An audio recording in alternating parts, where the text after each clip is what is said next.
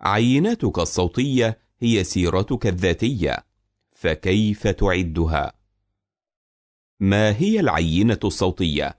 فويس ديمو دعنا نقول أنها السيرة الذاتية لك ولكن بدون كتابة سيرة ذاتية مسجلة صوتيا تعرض في أقل من دقيقة لتقول من أنت بكل شفافية وما هو اهتمامك؟ وأين تكمن مهارتك؟ فهي عبارة عن ملخص عملي عن إنجازاتك وبطاقة تعريفية بك في آن واحد.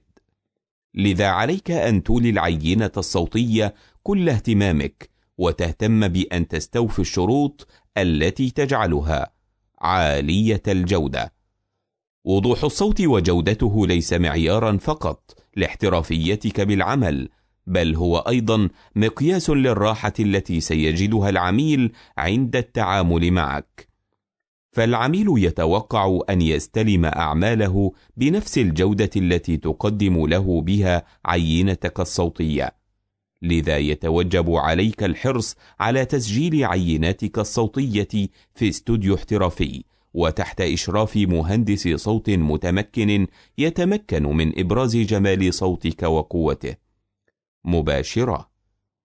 هل يجب أن نعقد الأمور؟ بالعكس. العينة الخاصة بك هي أداتك لتقول كل ما تريد أن تعرف به عن نفسك وموهبتك بدون الحاجة إلى التفسيرات والكلام المعقد. لتكن عينتك مباشرة. متوازنة وتظهر نقاط قوتك والتخصص الصوتي الذي تفضل العمل به هل هو مجال الإعلانات؟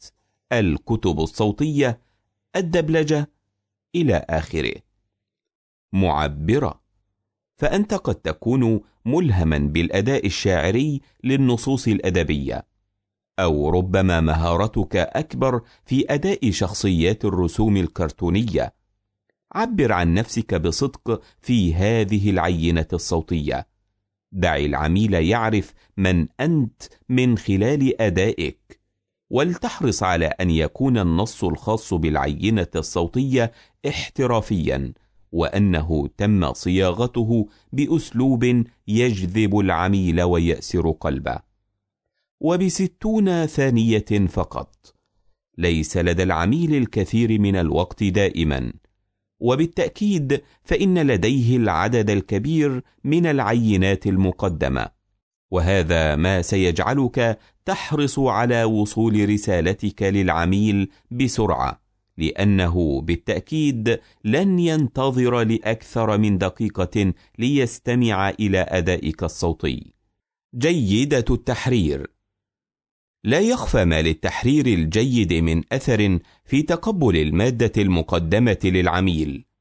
فالاهتمام بالهندسة الصوتية والتقنيات الفنية للعينة المقدمة هي من الأولويات التي عليك الاهتمام بها. فكيف بعينة صوتية يجد العميل صعوبة في إعادة الاستماع إليها مثلا؟ هذا سيجعل عرضك القوي أضعف مما تتخيل. لماذا عليك الاهتمام بالعينة الصوتية التي تقدمها؟ العينة الصوتية الجيدة تمنحك طابعا من المهنية والاحترافية وترغب العملاء في التعامل معك تستطيع من خلالها إخبار العميل بشكل غير مباشر بنوع الأعمال التي تتقنها ولأي شكل من أشكال التسجيلات الصوتية ينتمي صوتك. توفر عليك مجهودا كبيرا حيث يطلب منك العملاء الأداء الصوتي مماثلا لأحد عيناتك. فيقول أحدهم أريد أن تقوم بالأداء مثل العينة الفلانية. تساعدك العينة الصوتية المتميزة على الانتشار فكل من سيستمع لها إما أن يتواصل معك مباشرة أو يحتفظ بها لوقت لاحق أو يشاركها مع زملائه الذين يحتاجون إلى تعليق صوتي كيف يكون العرض الصوتي استثنائيا؟ خلافا لما قد يفترض البعض أنه عليك إضافة كل عمل صوتي لك في العينة الخاصة بك فلا ينبغي ذلك لأنه لا يعبر عن أفضل قدراتك وسوف يكون تنوع المشاريع الصوتية لا يعبر عن تخصصك في مجال معين من الصوتيات. لذا فمن الممكن أن يؤدي ذلك إلى نتائج عكسية. إليك هذه التوجيهات. إذا كان عميل يبحث عن مواهب لقراءة نص تجاري فهو لن يحتاج إلى الاستماع إلى أدائك بشخصيات الرسوم المتحركة أو السرد وخلافه لأن احتياجهم فقط لسماع إعلان تجاري بصوتك. ولذلك فكل ما عليك هو أن تعمل عرضا منفصلا لكل فئة من فئات العمل التي تريد القيام بها. فيكون في معرض أعمالك نموذج عرض صوتي بأسلوب الإعلان التجاري وآخر لأسلوب الشخصيات الكرتونية وغيره لأجل التعليقات الإخبارية. مع التنويه إلى أن تخصصك في مجال واحد قد تشعر أنه يقلل من فرص حصولك على أعمال بشكل كبير. إلا أن جودة تسجيلك وتخصصك بنوع معين سيجعلك الخيار الأول للعملاء في هذا المجال.